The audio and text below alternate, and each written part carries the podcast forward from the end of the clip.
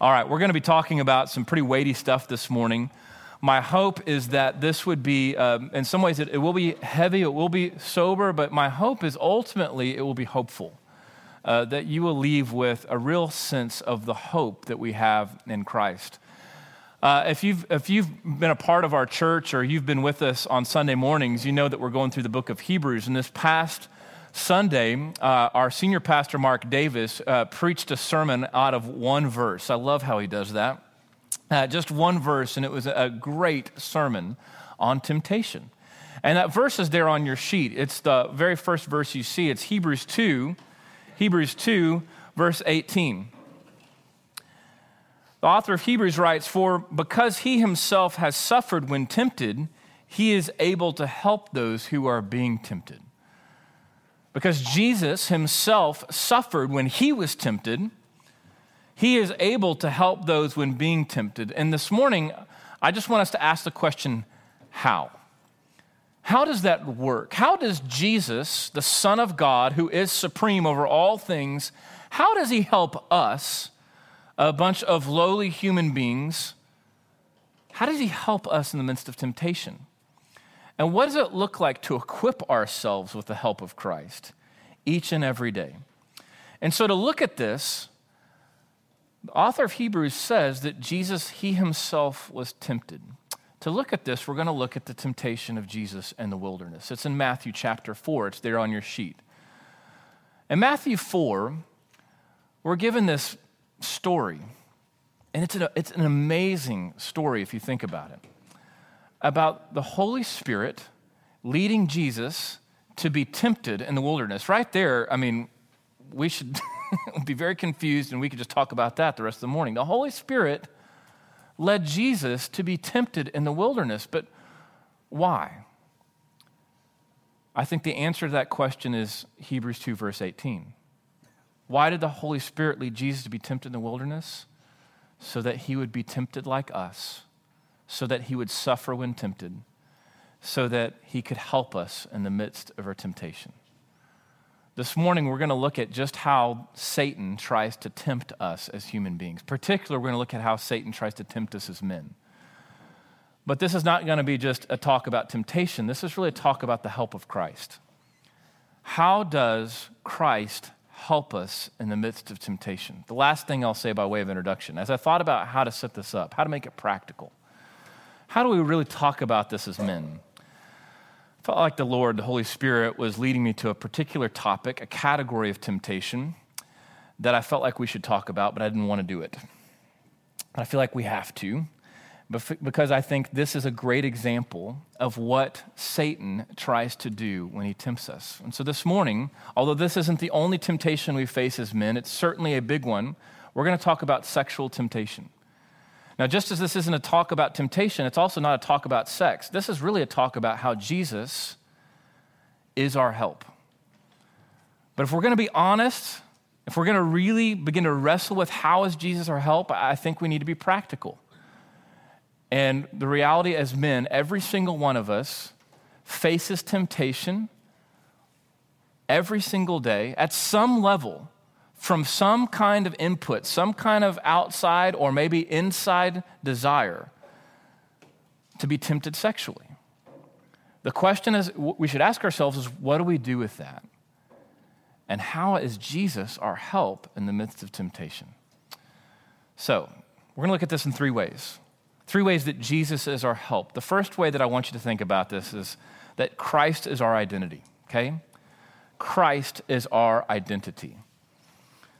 Why does that matter when we are being tempted? I want you to look at verse 3.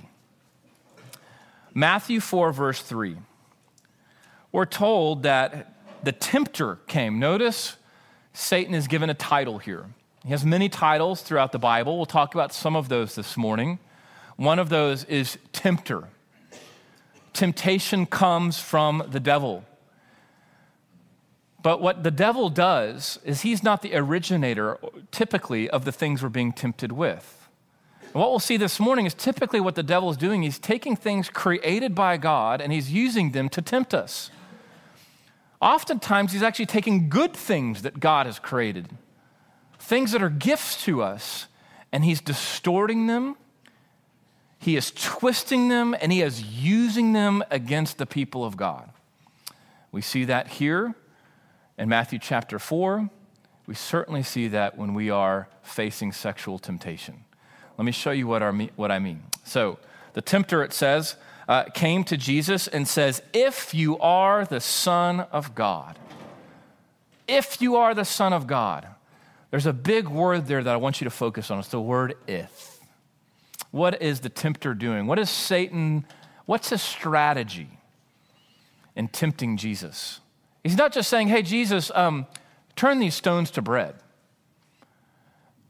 That's, that's not the temptation. What I want you to notice is at the heart of every temptation, there's, there's a deeper thing going on. Uh, yes, when we think about sexual temptation, there's obviously a lot that's on the surface. But if we don't realize that there's something going on underneath, we are woefully ill equipped. There's something going deep here where what, what the tempter is doing, what Satan is doing as he comes to Jesus, if you are the Son of God, what's he doing? He's questioning the identity of Jesus. He's questioning Jesus. He's saying, You can't be the Son of God. That can't be who you are. Wait, Jesus, you're in the desert? Oh, Jesus, are you hungry? How could the Son of God ever be hungry? There's no way that you are the Son of God if you find yourself hungry in the midst of desert. If you are the Son of God, the first strategy that I want you to consider what does Satan use to tempt us is shame. The devil uses shame. He causes us to question our worth, our value, our dignity. Here, the devil is shaming Jesus if you are the Son of God. When we give in to temptation, when we recognize that we are the sinners that we, we, we really are, when we have to be honest about that, one of the great tricks that Satan uses is to use that, um, that sin to shame us. Shame is powerful. Shame causes us to hide causes us to hide from one another as men. It causes us to hide from God. And as I think about, look, we, we hide all kinds of uh, sin, we, it will cause us to hide. But you think about sexual sin, there's nothing quite like sexual sin that causes us to hide, where we feel deep shame over what we have done. And yet, every one of us in this room, as men, are broken sexually somehow. Every single one of us has given into temptation somehow, some way. I know that because of the standard that Jesus gives us in the Bible. That if you even look lustfully, right? If you even gaze lustfully, that you are committing adultery.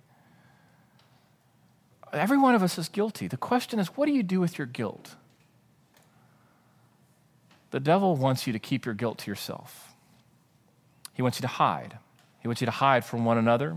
He wants you to hide from the people of God. He wants you to hide from a church. He wants you to hide from God Himself. I don't know if you remember this. There was a, um, a news story that broke several years ago about a website called Ashley Madison. Do you remember this website? Uh, it was a, a tragic thing. Uh, it was a website that was designed to um, facilitate adulterous relationships, that you would become a user, you would log in, and you would be connected to other people who also want to have adulterous relationships. And this website was hacked. Okay, so hackers went in and got all the data and released the names of all of the users of this website and then used that information against them professionally.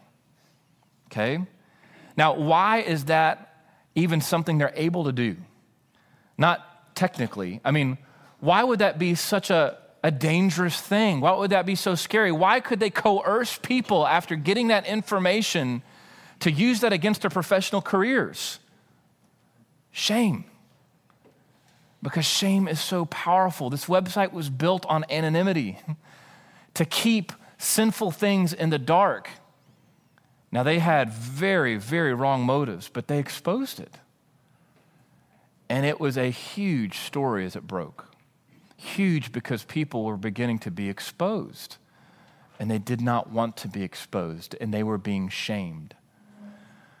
Just yesterday, I was reminded of this story and heard of uh, part of the fallout that I had never heard before. There's a story in the Washington Post about a pastor, a seminary professor, who was one of those men on the website. And when he learned that this data breach had happened, that his name was on the list, that he had been exposed, a pastor and a seminary professor, he was overcome with shame to the point that he took his own life. And you think, well, how? This is a pastor, this is a seminary professor. Like, how could he do that? The shame was so crippling. Brothers, it's a sobering warning to recognize the power of shame. That when we face temptation and we think, I have to do this alone because nobody can know just how powerful this temptation is over me, that is when we are most vulnerable. So, what do you do with shame? The first thing that you do is you have to admit that you really are a sinner. I know that seems backwards. but the antidote to shame is not to be um, unashamed and say, oh, okay, well, uh, don't worry about it. it's not a big deal. It is a big deal. So the first thing to do is to admit, I, I really am a sinner. You are, and so am I. But there's a difference between shame and conviction okay? There's a difference between shame and conviction. To be shamed over your sin is to say, I've got to make myself better before I can come before God. To be shamed over your sin is to hide yourself from other people. To have conviction over your sin, to confess your sin, is to say, I am broken and I am needy. And rather than running away from God, I'm bringing my sin to God. By the power of the Holy Spirit, I'm bringing my sin to God. The only way you can do that is to recognize the opposite of shame is not being unashamed, not being bold in your sin. Uh, but I heard this in a sermon at uh, our denominational meeting last Friday, and I thought it was a great definition. The opposite of shame is not being unashamed, the opposite of shame is worth. It's recognizing that you have worth. That if you are in Christ, you have worth. You've been made in the image of God and you are his son. So as the tempter questions you, just as he questioned Jesus and says, If you are the Son of God, prove yourself. If you are the Son of God, then clean yourself up. If you are the Son of God, then you can stop this sin on your own. If you are the Son of God, don't tell anybody. Make sure that you look the part before you talk to other people. If you are the Son of God, you better be perfect before you set foot in a church. Those are all lies from the devil. No, you need to know this that if you are in Christ, you are the Son of God. You have worth, and you can bring your sin before the foot of the cross. I want you to hear these words. This is Romans chapter 8. The Apostle Paul says, If you are in Christ, if you are in Christ, there is therefore now no condemnation for those who are in Christ Jesus. I want those words to sink into you this morning. There is no condemnation for those who are in Christ Jesus. If you are in Christ, if you have trusted in the death and resurrection of uh, Jesus for your salvation, that means you are not condemned. you should have no shame. You should be convicted. And you should often, with great power, and great worth and great dignity as sons of God, bring your sin to the cross knowing that you have been forgiven. Christ is our identity. He has made us sons. He has made us worthy, worthy of his death and worthy of his resurrection. Not because of us, but because of him, because what he has done for us. The second thing, how is Jesus our help in the midst of temptation? Not only is he um, our identity, Christ is our truth. Christ is our truth. Uh, the name Satan, I don't know if you know this, the name Satan in Hebrew literally means accuser. Literally means accuser. So as Satan is accusing right? Accusing us, calling our identities in question. The name devil means liar. It means liar. He's a liar. That's what he does. That's one of his um, titles. He's a slanderer. He's a liar. The Bible calls him the father of lies. And what Satan does when he tempts us is he's often taking the good things of God and he's lying about them. He's twisting them. And we see that here in Matthew chapter 4. I want you to look with me at verse 5. At verse 5, it says, Then the devil took Jesus to the holy city. He set him on the pinnacle of the temple and he said, If you are the Son of God, throw yourself down, for it is written, He will command His angels concerning you, and on their hands they will bear you up, lest you strike your foot against a stone. If you are the Son of God. So there he is again, calling Jesus' identity into question. But now notice what he does. In your Bibles and there on your sheet, you'll notice that this is in quotations. This is in quotations, not just what he says, but what he's quoting. Do you see that? He says, If you are the Son of God, throw yourself down, for it is written. He will command his angels concerning you, and on their hands they will bear you up, lest you strike your foot against a stone. This is Satan speaking to Jesus. Anyone want to take a guess what Satan thinks about quoting to Jesus? What's he doing? Satan's quoting the Bible. Satan knows the truth of God. He's quoting the Bible. He's quoting Psalm 91. He's taking something good from God and he's twisting it and is using it to tempt Jesus. He's a liar. And he twists the goodness and promise of God every single day. That is at the heart of every temptation that we face. Now, of course, this isn't just sexual sin. This could be any kind of temptation that we face. The temptation to lie about our, um, our work, right? To fudge numbers, to try to get ahead, to, to, to twist things, to put somebody down, to all of these things underneath it is at its heart. It's because Satan is causing us to question the goodness and promise of God. Well, God I know it says that God is a provider, that He's going to take care of me, but I haven't seen that in my life. And, and so now I'm tempted to take matters into my own hands, right? Maybe that describes some of you this morning. You've been spending months, if not years, taking your own life, at least you think you are, into your own hands because you question the promise of God's goodness, of His provision, of His care for you. And underneath that, you'll see a, a wake of temptation, right? A wake of even giving into that temptation and sinning, trying to manipulate and control and work your way into whatever your vision of success is. Do you see how he works? It's not just putting somebody down at work or fudging the numbers or lying about a deal. Underneath that, the tempter, the accuser, the liar has caused you to question the goodness and provision of God. The same thing actually could be said of sex, believe it or not. Who created sex? God. Sometimes it's almost hard to believe because of the culture that we live in. Do you see how much the liar has gotten his way in our culture? God created sex. Now, is there anything that God made that isn't good? No. So God made sex, it's good. It's actually a good thing. Now, what did he make sex for? Well, he made it for marriage. Why? Why? Was that just an old and archaic thing? Well, that's what the devil would want you to think. this old fashioned way that we did things back in the 50s? No. God created sex for marriage because marriage is a picture of the gospel.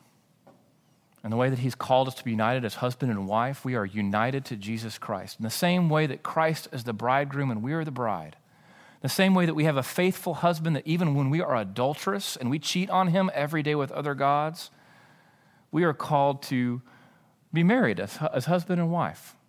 And in the context of marriage, He's given us sex to be covenant renewal.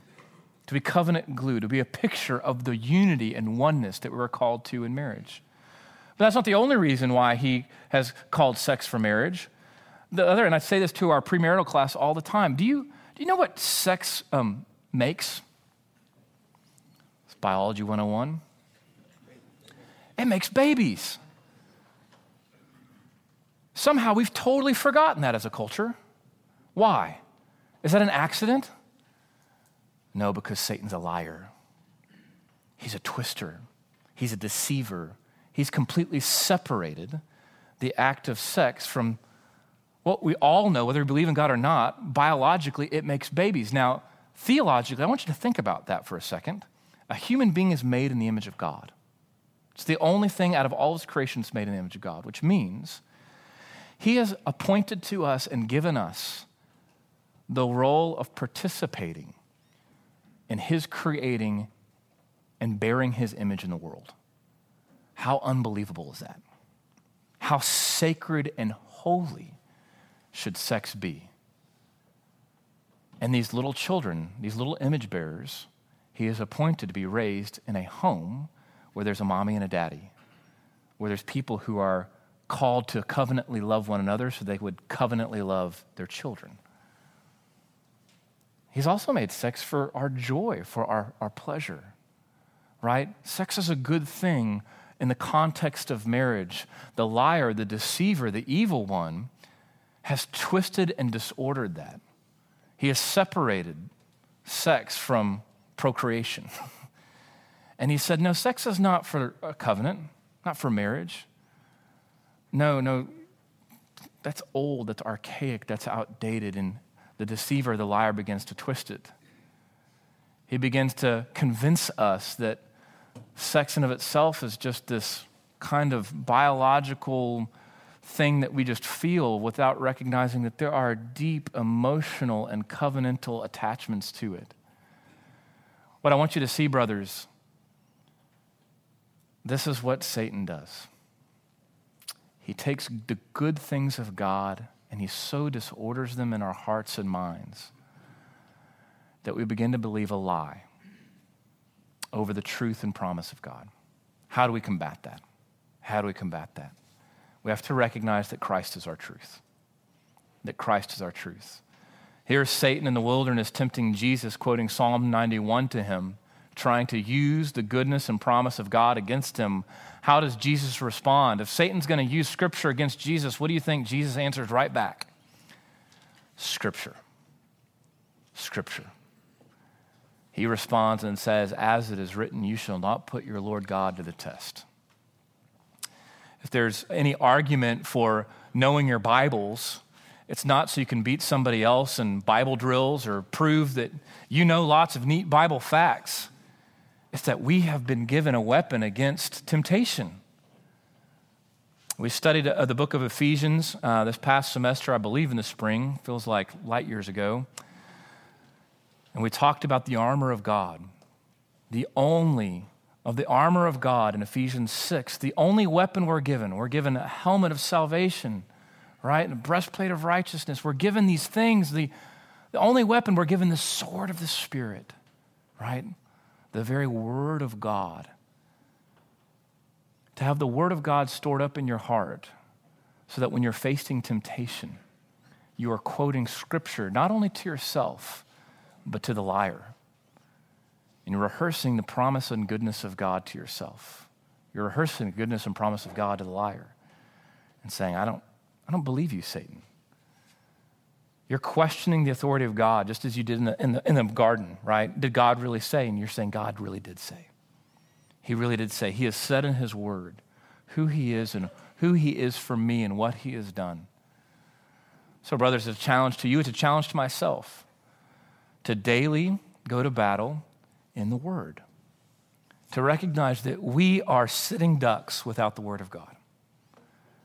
And so we go to the Word, we pore over the Word to remind ourselves that Christ is our truth.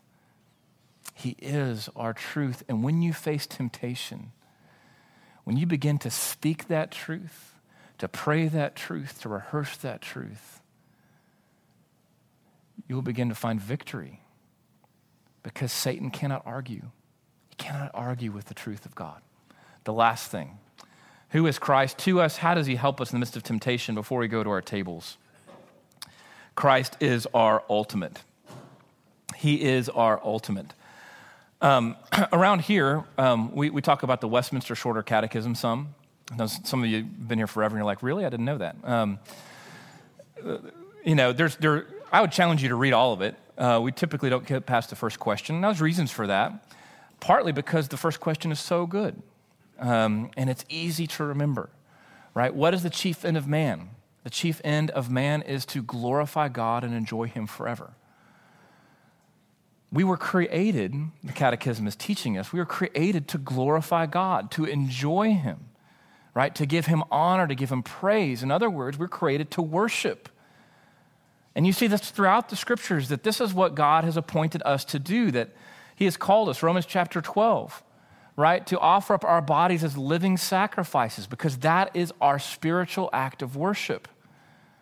So it should not surprise us that one of, one of Satan's greatest devices, how he tempts us, is to not just lie to us, not just accuse us, but to twist our worship. At the heart of every temptation is a war over worship. Now, not over style of worship. When I say worship, I don't want you to hear music, okay? Typically, we think of worship when we think music.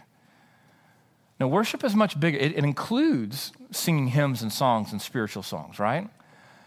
But worship is about posture. It's about recognizing that God has called us to do everything for His glory, whether you are, yes, singing hymns on a Sunday morning or um, doing work faithfully as you go from this place on a Tuesday Whatever it is that you are doing, you are called to do it for the glory of God. It is your whole life is to be a spiritual act of worship. And so Satan goes right after that. That's what he tempts us with. Verse 8, it says again, devil took him high to a high mountain and showed him all the kingdoms of the world and their glory. So he starts by saying, Hey, look at all this great stuff, right? Be enticed with your eyes, but what I want you to see is it's not a surface level thing, it's deeper than that. He's not just trying to tempt Jesus with his eyes. Look at all this great stuff. Then what does he say? And then he said to him, All these I will give to you if you will fall down and worship me. At the heart of every temptation, Satan is trying to get our worship off of Jesus and onto something else. He is the one who leads us to idolatry. That's what he tempts us to do. When you think about this in the context of sexual temptation, it's pretty easy to see starting with the eyes, right? Particularly as men, being so visually driven. But I want you to see that there's something deeper. There's something deeper at work. He's not just trying to avert our eyes, he's trying to sway our hearts. He's trying to sway our hearts. I want you to think about this, and um, why don't you just write this down for the sake of time? We don't have time to turn there. This is 1 Corinthians 7.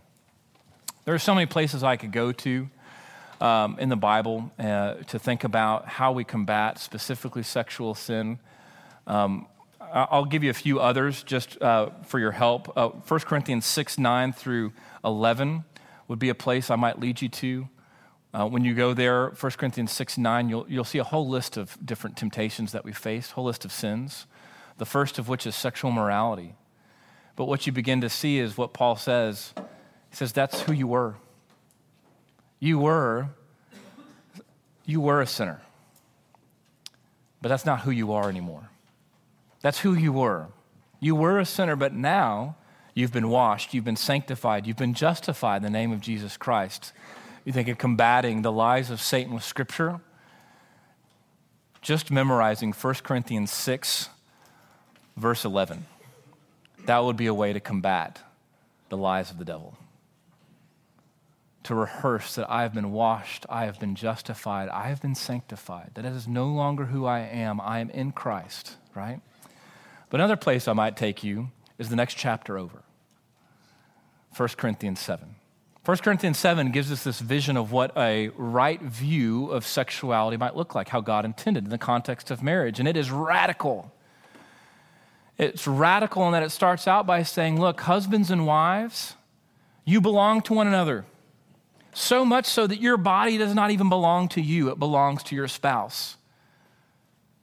So, yes, that means that uh, all sex outside of marriage, adultery or otherwise, even sex before marriage, is not right and good because God has created sex for marriage, for a husband and wife, right? To serve one another radically, to lay their lives down for one another. That's the vision that the beginning of 1 Corinthians 7 gives. This radical view of sex within marriage, husband and wife belonging to one another. But then Paul goes further, and this is what I want you to catch this morning. 1 Corinthians 7, verse 6. He says, Now as a concession, not a command, I say this I wish that all were as I myself am. But each has his own gift from God, one of one kind and one of another. Now, what is he saying? He's just talked about sex between husband and wife. And then he says, Look, this, this part, look, everything I just told you is a command. Sex belongs in the context of marriage for a wife and a husband to belong to one another. So much so that their bodies don't even belong to themselves. But now I'm going to stop. This isn't a command, this part is a concession, but I really want you to hear me, Paul says. I wish you were like me. What does he mean by that? Was Paul married? No. Paul was single. In other words, Paul's elevating singleness. He, he's elevating not being married. And if sex belongs to marriage, what does that mean he's elevating? not having sex. Hey, how can you do that, Paul? And then you realize, wait a minute, was Jesus married? No. Was Jeremiah married? No. Wait a minute. The world, the devil tells me that in order to be a fulfilled human being, I have to become, um, I have to understand my sexuality. That's what the world tells me. That's what the, that's what the devil's lies are telling the world. That I have to understand my sexuality, embrace my sexuality, and express my sexuality. And here Paul is saying, hey, that's not who you are. That's not what's ultimate. That's not what's ultimate. If it is, then Jesus must not be a full human being. He must not have ever f- really experienced the fullness of what it means to be human. But he is. He's the ultimate human being. The Apostle Paul says, I wish you were all like me, but I, I recognize you're not going to be. And so God gives gifts the gift of marriage and the gift of singleness. So as you begin to wrestle with whether you're single or married this morning, what I want you to realize is sex is not the ultimate, though it's a good gift from God within the context of marriage. Marriage, though it is a wonderful thing to desire, is not even the ultimate. What is ultimate is Christ. Christ is our ultimate. At the heart of every temptation that's what Satan is trying to do to take Jesus off the throne, to make him no longer ultimate. So, what do we do? What do we do? We put Jesus in his place. We learn what it means to worship God. If you want to do battle against temptation, become a worshiper. It's why corporate worship on Sunday morning, I believe, is so important. So, if this is your church home, Park Cities Presbyterian Church. This is why you need to participate on Sunday mornings in corporate worship. We are doing no less than warring against the temptation of the devil. We are fixing our eyes on Jesus and saying, He is ultimate over every other thing, even the good gifts of God. He is ultimate. We need to learn to become worshipers on Sunday mornings. If you have a different church, by all means, please Make that your real church home and worship there. If you do not have a church home, please join us. Join us this Sunday, 9:30, 11, 8 a.m. We'd love to have you. Sunday morning corporate worship so important, but beyond Sunday morning, we need to learn to become worshipers as men. To learn what it looks like each and every day to worship. For some of you, maybe that's singing hymns. Some of you can't carry a tune. Maybe for some of you, it's more of a posture of putting yourself in a position where you worship God and Him alone. All right, I've said too much, I've gone too long. What do we do with this? Well, what I want you to do at your tables now, more than focus on, although it's good and right for us to begin to expose these things, rather than focus on um, our failures, I want you to focus on the hope that we have in Christ. We all have failures. We need to talk about those failures as men. For some of you, your tables are intimate enough where you can do that. Others of you, you're not, and you're not ready to go there. That's okay. You need to do it with somebody. You need it with somebody. If you do not have someone in your life that you can talk about these things with, we want to offer that to you. We have a great group that meets on Monday nights. Uh, we'd love to tell you more about it, a way that you can begin to work with other people to recognize you are not alone in your temptation, you are not alone in your sin. And so, if you're interested in that, uh, talking about redemption groups, our sexual brokenness group, you can talk to me or Pat Hoban. Would love to tell you more about the way that you can get involved with that. But we don't want to stop there. The worst kind of accountability is that we just tell each other sin and stop there and say, well, you better do better. Where I want you to go this morning and when I want you to leave is the hope and the help that we have in Jesus. We confess our sins to one another in order to remind ourselves that Christ has paid it all for our sin. And not only has He paid it all for our sin, but He is our help, even in the midst of temptation. And so I want you to leave knowing that you have victory in Jesus. Victory as you rehearse the truths of Jesus, as you worship Jesus, and you recognize you have worth and value, that your identity is in Jesus Christ. Let me pray for you and send you to your way. Lord, these are weighty things, sobering things. Uh, for some of us this morning, we wish we didn't come this morning. Uh, man, this is hard stuff to talk about. But Lord, it's good. And as I prayed for this morning, um, we know that Satan hates this as we are exposing things into the light, as we are claiming the worth and dignity and value that we have in Jesus, as we are rehearsing the truths of the scripture. And yes, even as we talk, we pray that as we meet at our tables now, that it would be no less than worship, that this would be a worshipful, a fragrant offering of praise to you as we discuss these things, that we would do battle. Help us to see that the great warrior Jesus Christ has gone before us on the battle lines, that he's already won, he has already given us victory and so, Lord, we pray that we would follow our champion, our warrior, the one who has given us his very armor, and help us. Help us to withstand the schemes of the devil. Help us to resist him. Father, be our help. And Son, be our help. We thank you, Lord Christ, for the helper, Holy Spirit. May we be helped this morning and today and the days to come. We ask in Jesus' name. Amen.